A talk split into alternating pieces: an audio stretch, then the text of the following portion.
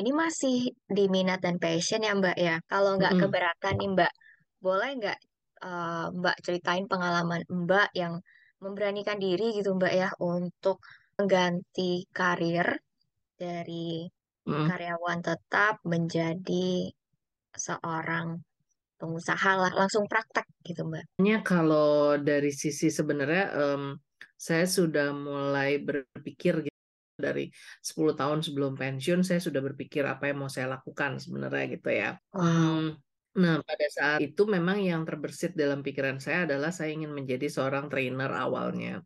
Hmm. Kemudian di 2017 saya mulai belajar coaching. Awalnya memang dari kantor gitu ya, ada ada ada keperluan saya belajar coaching dan saya menemukan kenyamanan gitu di dalam melakukan sesi coaching. Training masih juga eh, saya menjadi internal trainer juga dahulu di perusahaan saya. Eh, kemudian di coaching itu eh, saya sudah mulai sudah mulai berproses sebenarnya dengan coaching ini. Sebenarnya terus eh, saya sudah mulai berproses dengan coaching. Kok makin lama makin terasa apa ya? kok ini menarik gitu ya buat saya gitu. Nah, kemudian hmm, saya menjalani profesi tetap gitu. Tapi makin ke sini dan terutama setelah saya berusia 50, saya tuh makin merasa bahwa saya kok kelihatannya sudah mulai merasa lebih nyaman untuk melakukan proses-proses coaching, kemudian uh, training gitu. Nah, di setiap setiap diskusi bersama atasan saya gitu ya, atasan saya dari beberapa atasan sebelumnya gitu, even dari ya kalau saya boleh bilang mungkin nggak nyampe 10 tahun sebelumnya ya, tapi dari usia 40-an itu 40 mungkin saya nggak ingat kapan tepatnya, tapi saya sudah mulai diskusi dengan uh, atasan-atasan saya. Atasan saya berganti-ganti dan saya menyampaikan gitu apa yang saya inginkan. Uh, kalau saya, uh, saya berkarir di perusahaan, apa sih jalan karir yang saya mau gitu untuk memperkaya enrich my my next career sebenarnya. Nah, sampai datang di tahun 2019 saya diskusi cukup panjang dengan atasan saya dan ada di masa saya merasa bahwa kok saya kayaknya lebih tertarik untuk ter, untuk uh, mulai step out dari company gitu dari perusahaan gitu dari korporasi.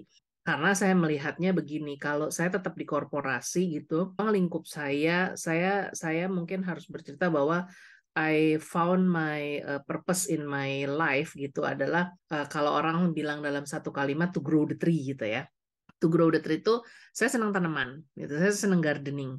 Dan saya percaya manusia itu bisa manusia itu punya sama seperti tanaman. Ada orang ada tanaman yang senangnya pakai air banyak. Ada tanaman yang senangnya uh, matahari banyak gitu. Nah manusia juga seperti itu gitu bagaimana tanaman bisa bertumbuh tergantung kita cara ngerawatnya. Nah, saya juga percaya manusia seperti itu gitu. Bahwa bagaimana dia menggunakan apa yang ada di dalam diri dia untuk bertumbuh dan antara satu manusia dengan manusia lain berbeda gitu. Dan kalau saya tetap di perusahaan, maka ruang lingkup saya akan cuma segitu aja. Sementara kalau saya di luar perusahaan itu saya akan lebih punya eh, apa kesempatan untuk membantu orang-orang bertumbuh jauh lebih besar dibanding di perusahaan gitu. Di satu perusahaan aja. Walaupun perusahaan saya cukup besar di mana kita cuma kita punya karyawan ribuan gitu, tapi kan uh, tetap pada saat saya di luar saya akan berbeda. Nah, itu sebenarnya yang memicu diskusi saya cukup uh, lama dan diskusi yang berat gitu dengan atasan saya saat itu gitu untuk uh, saya kok jadi terpikir untuk uh, apa namanya step out dari company ini gitu uh, cukup lama lah prosesnya sampai akhirnya persetujuan itu datang gitu. Terbayang dari saya diskusi tuh kayaknya kalau nggak salah sekitar mid year 2019 dan akhirnya baru terkabul tuh di 2020 awal sih sebenarnya. Jadi itu sih uh, Cornelia apa yang membuat saya membuat saya tuh jadi memberanikan diri untuk keluar dari ini. Sebenarnya bukan ujuk-ujuk gitu, tapi ada prosesnya. Uh, dan tapi saya juga bilang ada kesempatannya. Saat itu memang dimungkinkan untuk saya step out. Kalau enggak ya beda gitu ya. Uh, artinya kalau saya ngelihat buat orang-orang yang pengen bertransisi sebenarnya adalah saya selalu bilang prepare for yourself apa pun yang akan terjadi kita kan nggak pernah tahu ya kalau di dalam satu satu perusahaan gitu ya uh, Tapi saat kita punya preparation, kita tahu kita mau ngapain. Kalaupun kita terpaksa ujuk-ujuk li juga ya udah kita mikirin aja ke depannya mau ngapain, move on aja daripada tetap di dalam gitu. Gitu sih sebenarnya Cornelia. Iya, saya setuju banget sih Mbak dengan apa yang menjadi motivasi Mbak ya waktu memutuskan untuk keluar dan mencoba hal baru yang which is lebih lebih menantang pastinya Mbak karena kan itu kita nggak bisa tahu ya Mbak ya. Kalau yang saya tahu juga gitu kan. Terus juga selain lebih menantang kita juga harus lebih berani untuk banyak mencoba dan apa namanya terjun sesuai bidangnya gitu ya Mbak. Apalagi memilih. Ya, dan aku betul. lihat eh, dari pengalamannya Mbak Mbak keren banget gitu loh Mbak. Maksudnya pertama nggak kelihatan Mbak kalau misalnya udah usia segitu Usia 50 masih kelihatan muda, saya pikir 40-an, serius, Mbak. Terus juga, Uh, iya, saya udah 50-an lebih. nggak kelihatan. Makanya tadi Mbak bilang pensiun, hah? Nggak kelihatan sama sekali. Saya pikir masih muda loh, Mbak. Terus juga, apa namanya, iya benar. Ini nggak salah ini. Terus juga, apa namanya, eh, punya planning tuh loh, Mbak. Maksudnya untuk setelah kerja gitu kan, mau ngapain. Karena saya juga dulu eh, mohon maaf ya eh, untuk eh, menjelaskan ini, tapi kayak punya teman yang usianya hampir mendekati 50 dan dia malahan eh, memberitahu saya gitu bahwa aduh kamu punya mimpi gak usah tinggi-tinggi deh gitu kan. Karena yang namanya kebutuhan hidup dan uang itu yang berbicara, dia bilang gitu kan. Kamu yang jelas harus punya skill dan menata diri kamu sebaik mungkin untuk mendapatkan posisi sebaik mungkin di perusahaan. Dan ya udah kamu harus tunjukin skill kamu di situ. Karena kamu mau menghasilkan uang di luar perusahaan itu um, menurut dia mungkin tapi tidak mungkin ya. Maksudnya gimana ya Mbak ya? Jadi kayak dia memberikan eh, statement mungkin tapi energinya tuh lebih besar tidak mungkinnya gitu Mbak. Jadi kayak eh, apa ya Hmm, bilangnya pengalaman tiap orang beda-beda benar hmm, kayak Mbak bilang juga tumbuhan itu kebutuhannya juga beda-beda. Jadi ya apa yang mungkin menurut dia benar menurut kita ataupun menurut Mbak, saya atau Mbak mungkin ada pandangannya sendiri. Terus hmm, aku hmm. boleh tahu nggak nih Mbak? Kan Mbak tadi jelasin kalau misalnya waktu transisi itu juga nggak langsung gitu kan proses langsung uh, bersinar gitu kan langsung tara gitu kan. Oh this is new me atau apa perlu proses yang di mana aku percaya sih Mbak yang namanya proses itu semua negatif berkumpul ya Mbak ya. Maksudnya kayak ya takut ya bingung ya eh, pokoknya yang saya rasakan sih seperti itu Mbak. Maksudnya kayak ya takut ya bingung ya khawatir ya merasa tidak ada garansi kehidupan gitu kan ya terus juga Ya, apa yang namanya kita tuh jadi melimitkan membatasi diri yang di mana sebenarnya anggap selama ini ya Mbak ya. Dunia tuh sebenarnya ya super rich gitu hmm, bener-bener kaya. Yang membatasi itu ya kita karena kita tuh selama ini ya terkungkung dengan ya pekerjaan hidup eh, dengan itu sendiri lah Mbak. Maksudnya limitasi itu ya keterbatasan itu. Nah boleh tahu nggak sih Mbak kalau yang Mbak hadapi waktu itu apa dan bagaimana Mbak mengatasi sampai jadi sekeren ini gitu Mbak dan awet muda lagi Mbak Oke, oke. oke Eh, mungkin kalau disebut keren, eh, ya, oke gini. Eh, ini juga saya saya saya agak sedikit promosi kali ya, agak sedikit promosi. Jadi gini, eh, saya em, apa namanya ngeluarin buku namanya Lika-Liku Freelancer. Em, apa? Kenapa saya ngeluarin buku ini gitu?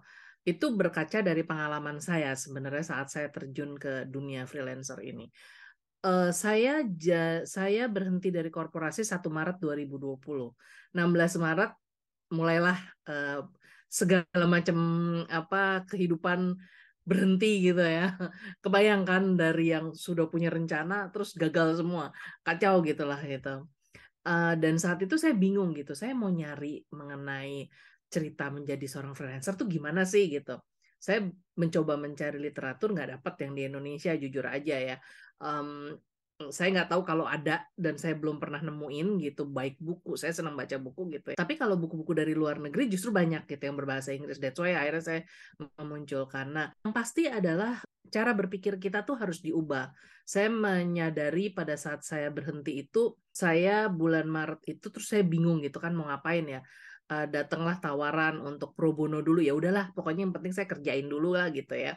Uh, saat itu kan bisnis pun juga bingung gitu. Ini kan bisnis berubah semua. Nggak ada orang yang tahu bisnis yang paling tepat yang mana gitu kan. Kemudian apalagi dunia training, dunia coaching yang saya jalanin itu udah udah mungkin nomor yang paling sekian dari dari perusahaan gitu ya mau ngeluarin gitu ya. Saya juga belum dikenal gitu.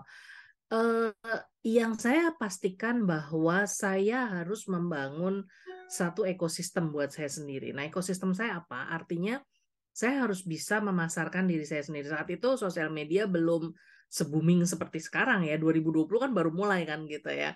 Yang pokoknya semua orang jualan di sosial media, meng, ya apa, memanfaatkan sosial media. Uh, saya waktu itu akhirnya banyak mengikuti meng, mengikuti pelatihan-pelatihan, training-training lah dari luar gitu. Uh, banyak ikut training online karena itu banyak online gitu ya murah dari yang dari yang gratisan sampai berbayar berbayar dari yang kecil sampai yang gede gitu. Kenapa? Karena saya mau satu dapat ilmu yang kedua saya bangun network di situ. Nah pada saat saya udah bangun network saya jadi ngerti nih network saya jadi gede. Kan selama ini saya kerja ya cuma taunya ya perusahaan saya aja gitu. Nah sehingga sewaktu saya bangun network saya jadi tahu nih cerita di luar tuh seperti apa sih ada loh apa namanya ada loh dunia-dunia kerja seperti ini gitu. Itu membuat saya jadi kaya dan akhirnya mengerti apa sih sebenarnya yang dibutuhkan orang. Dari situ saya melihat bahwa apa yang balik ya saya inginnya kan me, apa membuat orang bertumbuh gitu. Apa yang bisa saya bantu orang untuk bertumbuh?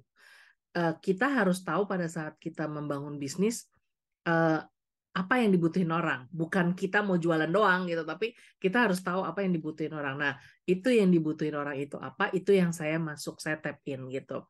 Uh, karena menurut saya um, kalau kita sekedar mau bangun bisnis pokoknya gue mau bangun bisnis ini ya nggak apa-apa juga sih asal ada yang mau beli gitu. Apalagi kita bukan siapa-siapa gitu ya.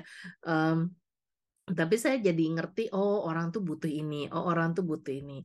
Dan di situ saya konekin dengan kemampuan saya. Kemampuan saya apa gitu.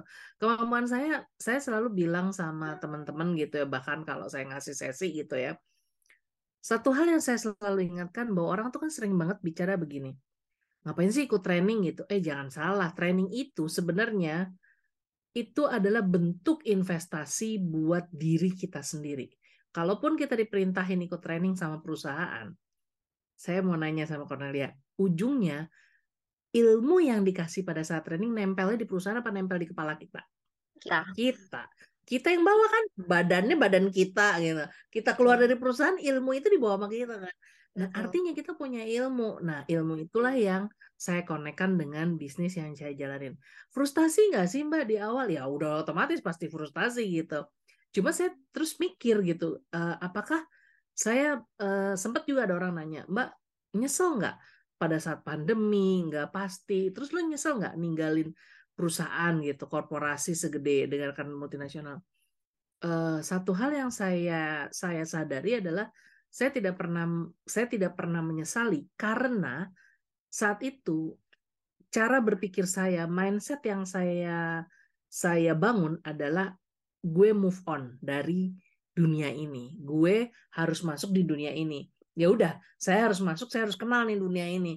Kalau saya masih mikirin kalau coba kalau gue di perusahaan ini masih kayak gini, coba gue harusnya bekerjanya caranya kayak gini. Ya, kita nggak akan bisa maju. Tapi saat kita masuk ke dunia yang berbeda, nah move on lah dengan dunia yang sekarang kita masuki. Gitu sih Cornelia. Semua harus move on ya Mbak dari yang namanya rasa frustasi, negatif, uh, pikiran negatif gitu kan ya, dan ketakutan-ketakutan.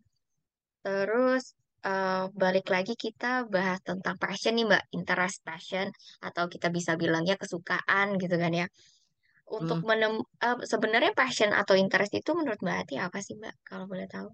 Justru saya suka kalau ditanya gitu saya bingung yang disebut passion tuh apa. Saya pernah nanya orang gitu ya. Kalau orang nanya passion, saya nanya apa sih yang disebut passion? Coba kasih tahu saya dong sebut passion. Pekerjaan uh, mengerjakan itu kita bahagia banget gitu. Uh, Oke, okay. terus caranya gimana nyarinya supaya bahagia gitu, supaya kita tahu bahwa itu emang yang kita sukai gitu, interest. Artinya apa? Harus dikerjain dulu nggak? Harus dikerjain Betul, dulu baru kita tahu kan? Baru kita tahu bahwa ini emang kita suka gitu. Betul. Yang sering orang salah adalah saya passionnya nggak di situ, kerjain aja belum. Dari mana passionnya tahu di situ gitu. Interest, saya nggak interest di situ. Dikerjain aja belum, tapi udah bilang nggak interest di situ gitu. Nah saya saya lebih suka nggak nyebut kata passion, saya lebih suka nyebut kata interest. Kenapa? Passion itu nggak mudah. Even saya nanya sama teman-teman yang sesama coach saja, mereka juga masih nanya, gue masih belum ngerti apakah ini interest, apakah ini passion gue atau enggak. Dan kalau ada yang bilang, iya sih ini passion saya, uh, oke, okay, alhamdulillah gitu. Apa sih arti passion itu? Interest gitu. Kalau saya lebih gampang ngomong interest, kita interest ke mana sih gitu. Nah, uh, kalau kita nggak interest sama pekerjaan kita, ya kita nggak akan bisa memberi hasil yang maksimal. Apa yang kita kerjain sekarang nggak maksimal. Mau jadi pebisnis, nggak interest gitu. Jadi pebisnis uh, cuma mikirnya yang penting gue dapat duit gitu. Ya udah hmm. bisnis lu segitu segitu aja gitu. Tapi kalau saya tertarik untuk bikin bisnis ini berkembang. Misal contoh ada satu orang yang sedang saya dampingin sekarang dia saya tanya apa yang membuat kamu dia dari satu kota kecil lah gitu apa yang membuat kamu tertarik? Dia seorang mahasiswa juga. Saya tertarik untuk uh, membuat lapangan pekerjaan di kota saya karena saya lihat di kota saya itu lapangan pekerjaan belum ada. Nah, itu interest buat dia membangun bisnis itu. Dengan seperti itu dia tahu kalau saya mau bangun bisnis, maka bisnis yang bisa saya bangun adalah menyerap tenaga kerja. Tapi bukan hanya menyerap tenaga kerja, gimana caranya si tenaga kerja itu bisa saya bantu berkembang untuk nanti dia jadi bikin bisnis sendiri. Akhirnya di kota saya akan bertumbuhanlah bisnis cukup banyak sehingga menarik menyerap tenaga kerja dari kota saya. Itu pay interest yang dia bangun. Kalau jadi karyawan, kalau jadi karyawan, passionnya gimana saya nyarinya? Karyawan pertanyaannya dari mana kamu tahu passion kamu atau interest kamu kalau kamu nggak pernah ngerjain. Saat udah dikerjain kita jadi tahu. Oh iya, saya saya pernah saya menuliskan ini juga di buku saya di website saya gitu cerita saya. Saya dulu di uh, di HRD itu di praktisi HR ini saya bekerja awalnya saya bilang karena saya senang berhubungan sama orang. Sampai di titik saya ditunjuk menjadi uh, apa staff di pekerjaan saya waktu itu mengurusi reward. Reward itu ngurusin gaji. Gaji seluruh karyawan seluruh company itu gitu. Wow. Awalnya saya bilang sama atasan saya, hmm, saya tuh sebenarnya lebih senang berhubungan sama orang gitu. Uh, terus dia bilang, iya, tapi saya lihat kamu masih oke okay kok untuk kerjain ini. Ya udah, akhirnya saya ngerjain itu kebayang nggak Cornelia? Dari 20 tahun saya jadi praktisi HR di perusahaan itu 9 tahunnya saya ngerjain itu. Kalau ditanya orang gak bosen mbak? Enggak satu yang saya lihat di balik angka yang saya kerjain tiap hari itu bukan angka yang bukan angka yang diem cuma jadi angka. Tapi di balik angka itu ada gaji kan? Ini kan gaji orang Artinya ada orang yang bakal bergantung sama gaji ini. Ada orang yang bergantung sama angka ini gitu. Kalau saya terlambat bayar angka ini, orang itu bisa nggak makan, orang itu bisa terlambat bayar cicilan, terus dia nanti jadi macam-macam kan gitu. Jadi kita harus bisa lihat gitu di balik yang disebut angka ini yang kalau tadinya saya bilang saya nggak tertarik angka itu sampai saya diledekin sama teman saya yang dulu interview saya waktu saya mau masuk HR dulu ngomongnya nggak pengen kerja sama angka. Nggak taunya dia 9 tahun ngerjain itu kan. Sembilan tahun dia ngerjain itu dan dan um, saya bisa bilang dengan bangga bahwa saya never get any reprimand letter. Saya nggak pernah dapat rating jelek di situ. Gitu selama wow. 9 tahun itu rating saya tetap bagus. Padahal saya tadi yang saya bilang, kebayangkan saya bicara saya tidak interest, saya nggak punya passion kalau dibilang. Tapi pada saat saya masuk, saya ngelihat di balik angka ini ada apa ya? Itu itu yang harusnya mulai dicari itu. Itu okay. sih Cornelia. Jadi uh, pertama kita harus ngelakuin dulu ya Mbak ya untuk tahu apakah itu kita interest apa enggak baru ngomong gitu kan ya. Aku aku clue juga sih Mbak di sini karena kebanyakan orang ya udah coba aja dulu. Enggak enggak jangan coba udah pasti nggak suka udah pasti nggak suka terus saya bilang "E, oke kita kalau misalnya mau makan di restoran aja ada menu baru kita bisa bilang itu enak apa enggak setelah kita coba ya Mbak ya. Bukan Iya. hanya lihat dari foto aja. Mungkin foto bisa ngelihat kelihatan gitu kan tampaknya enak atau nggak enak gitu kan.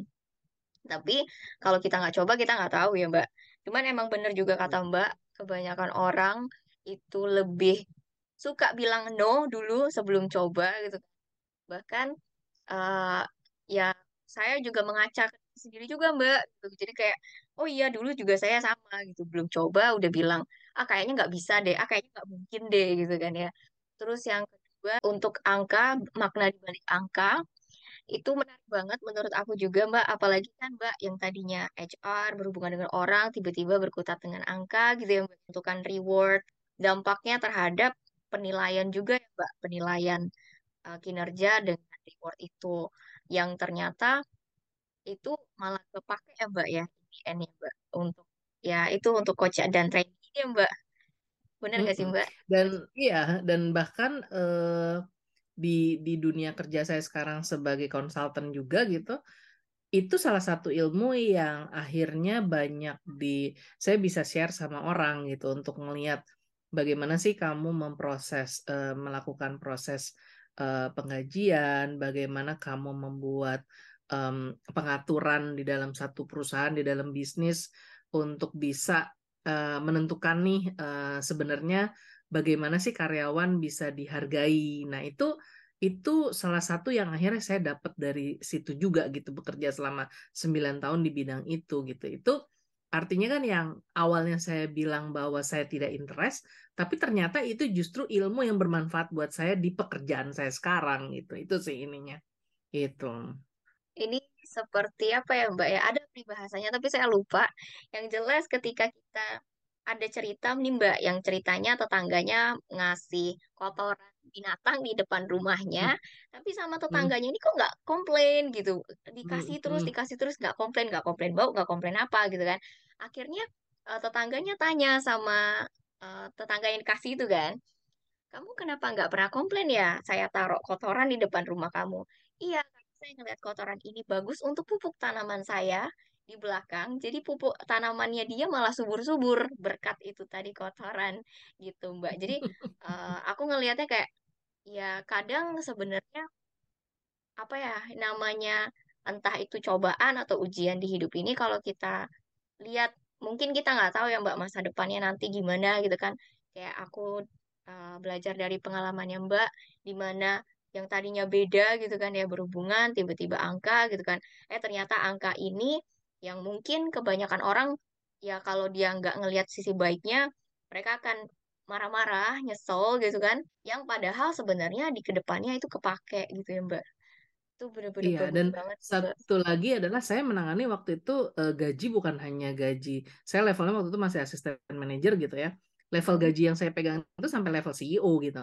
Kalau saya wow frustasi ngeliat gitu ya, wah gila nih CEO gajinya segini itu itu udah levelnya udah jauh deh di atas saya gitu ya. Mungkin saya akan stres banget gitu. Saya sampai pernah ditanya sama salah satu orang, salah satu teman itu.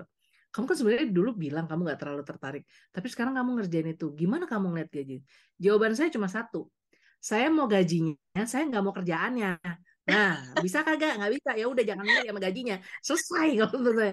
Dan saya eh, ini juga saya dulu kalau teman-teman yang baru masuk gitu para para fresh graduate, baru join HR segala macam, tips saya sama mereka adalah gini. Saat kamu lihat gaji orang, siapa pun itu, kamu lihat gajinya, kamu beranjak dari kursi kamu, lupakanlah gaji itu. Gak usah dipikirin lagi. Biarinin aja gitu. Yang prinsip buat saya adalah itu aja. Gue mau gajinya, tapi gue nggak mau kerjaannya. Bisa nggak? Kagak bisa. Ya udah nggak usah ngimpi lah. Selesai. Tapi kalau lu pengen gajinya, kerjalah itu sampai sampai di titik itu. Dah, lu dapat deh tuh gaji gitu. Tapi kerjaannya, ya itu. setuju Mbak Poinnya gitu aja setuju tuh. Itu setuju banget, Mbak. Itu bener-bener kayak apa ya? Em, yang sering saya dengar juga seperti itu, Mbak. Maksudnya, ih, itu gaji segini tapi kerjaannya yang eh, gimana gimana ya bilangnya ya? Ya mohon maaf kita nggak duduk di kursi panasnya, kita memang ngelihat enaknya, tapi kursi panas itu kan kita nggak ngerasain ya. Jadi kalau misalnya ibarat kata ketika saya dengar, iya itu eh, gaji segini kerjaannya nggak seberapa, actionnya eh, aduh nggak enak juga mau komplain apa, mau ngomong apa ya Mbak ya. Tapi yang jelas ya kita bisa ambil sisi baiknya di mana yang seperti Mbak bilang tadi, gajinya saya mau, tapi kalau posisi dia ya saya belum tentu mau gitu, apalagi kerjaannya mungkin eh, tanggung Hmm, jawabnya segala macamnya gitu. Ini nih Mbak, balik ke pebisnis nih Mbak.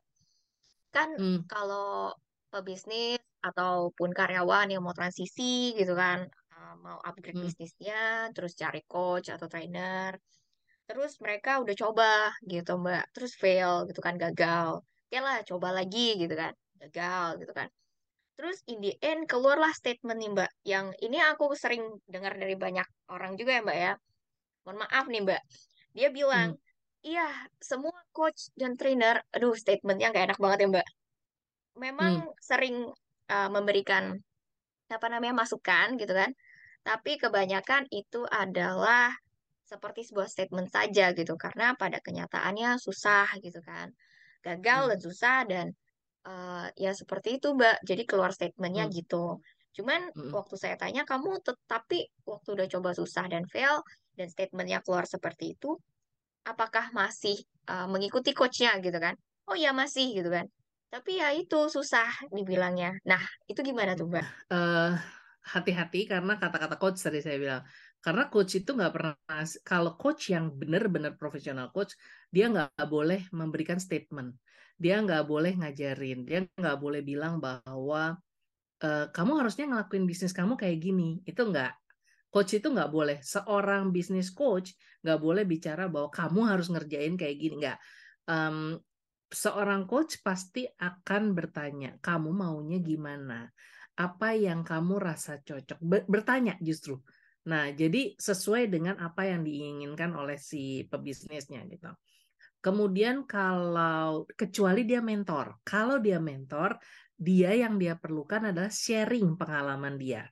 Apa sih dia bangun bisnis? Misalnya kayak saya sekarang jadi mentor beberapa freelancer gitu, atau orang yang pengen jadi freelancer ya saya berbagi gitu. Yang saya lakukan waktu saya mulai jadi uh, apa menjadi freelancer, persiapan saya A B C. Tapi kan itu pengalaman saya gitu kan, itu satu. Kemudian training gitu. Gimana sih saya ngasih training gitu? Saya itu banyak ngasih training uh, dan materi training saya boleh dicek buat orang yang pernah mungkin ngerasain saya training gitu. Saya itu uh, akan memberikan teori, tapi di training itu pula saya akan banyak menggunakan metode-metode studi kasus, role play supaya orang ngerasain dulu. Dari ngerasain apa sih yang kamu ketemuin kendala, dari situ dia akan lihat. Dan saya bukan trainer yang ngasih bicara satu arah.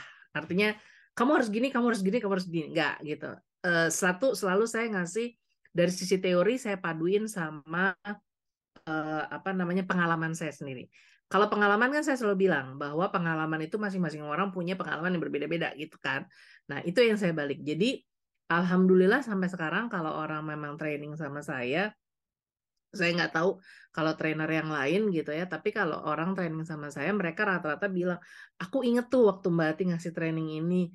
Ternyata bener juga ya Mbak. Gue juga baru tahu. Nah karena saya coach juga training biasanya saya padukan dengan metode coaching. Jadi nggak sekedar cuma saya ngasih tapi saya bertanya sama mereka apa yang mereka rasakan, apa yang mereka biasanya temukan hambatannya. Karena kan hambatan orang beda-beda gitu ya. Nah, kalau misalnya ditanya bagaimana orang yang dia ikut gitu, ikut training, ikut coaching, uh, coaching yang dalam tanda kutip ya, kalau kata saya gitu, kalau tadi dia bilang seperti itu gitu. Uh, tapi orang itu cuma ngomong doang gitu, ngasih motivasi tapi nggak bisa dijalanin. Nah, pertanyaan saya adalah kita harus refleks sama diri kita, apa yang membuat itu nggak bisa dijalanin? Semua trainer, semua coach kalau dia memberikan arahan atau dia memberikan motivasi, itu berdasarkan pengalaman dia sendiri. Bukan berdasarkan pengalaman orang yang dia punya peserta gitu ya. Nah, apakah kita nggak boleh ngikut apakah kita nggak harus ngikutin pertanyaan saya dibalik waktu kamu ngambil training itu apa sih yang kamu harapin nah ini juga saya sering bilang gitu kalau kita mau mau ngikutin training kita harus tahu dulu kenapa saya harus ikut training itu? Oh pengen dapat motivasi aja. Motivasi itu cuma ada di dalam training itu. Keluar dari training itu kalau kita nggak ngerjain ya motivasinya nggak dapet juga gitu. Training itu kalau misalnya kita cuma dengerin training habis itu pulang dari training nggak dikerjain ya nggak kerjain juga. Nggak ada faktor suksesnya juga gitu. Mau itu trainernya sehebat siapa pun gitu. Ya mau dia ngasih training apa juga selesai training buku training ditaruh dia nggak ngapa-ngapain ya udah selesai saya setuju sekali itu mbak trainer trainer hebat apa pun gitu setuju, gitu sih setuju. Cornelia kalau saya bilang Iya, saya setuju banget sih Mbak dengan apa namanya penjelasan Mbak. Saya uh, bukan berpihak ya Mbak ya, tapi hmm. itu juga yang saya rasakan dulu memang waktu saya itu saya berpihak ke mereka gitu Mbak. Karena menurut saya, iya benar mereka ini gitu kan. Karena ya itu tadi yang mindsetnya itu mbak sisi yang mana yang kita lihat gitu kan karena kita lebih mementingkan kita yang pengen maju gitu kan tapi nggak mengambil hmm. action dan jadinya nunjuk ya jatuhnya gitu hmm. padahal sebenarnya hmm. yang harus kita nilai dan upgrade ya diri sendiri ya mbak ya yang prioritasnya apa terus hmm. juga uh, minatnya apa dan apa namanya materinya yang sesuai pendapatnya atau storynya mentor, coaching atau trainer itu kita sesuai enggak gitu. Karena rel kan pasti beda-beda ya Mbak. Betul. Nah, jadi itu juga sebenarnya Cornelia kalau saya um, diminta menjadi uh, trainer atau coach, saya selalu tanya, ini outcome yang uh, apa? Uh, outcome yang diinginkan apa? Jadi saya nggak mau sekedar cuma ngasih training saya nggak tahu sebenarnya uh, ini tuh uh, apa sih yang diharapin uh, peserta keluar dari situ mau dapat apa gitu. Saya sesuaikan itu. Jadi kalau kalau saya nggak kalau saya nggak karena kadang-kadang jawabannya bukan training. Jawabannya mentoring. Jadi hmm. jangan dikasih trainer jangan dikasih training. Jawabannya mungkin coaching atau bahkan mungkin konseling malah kalau ternyata dia ada masa ada masalah di masa lalu misalnya gitu. Ya ya jangan dikasih training. Kadang-kadang eh, kadang orang tuh suka kita sendiri itu suka mikir ah gue kayaknya nggak bisa gue mesti ikut training ini nih gitu. Padahal kita harus tahu dulu sebenarnya kita butuh apa sih? Apakah kita memang butuh training atau kita butuh di mentor. Kalau kita butuh di mentor kita cari role model yang bisa mentoring kita. Saya pun dulu juga gitu. Saya nyari role model yang bisa mentoring saya gitu.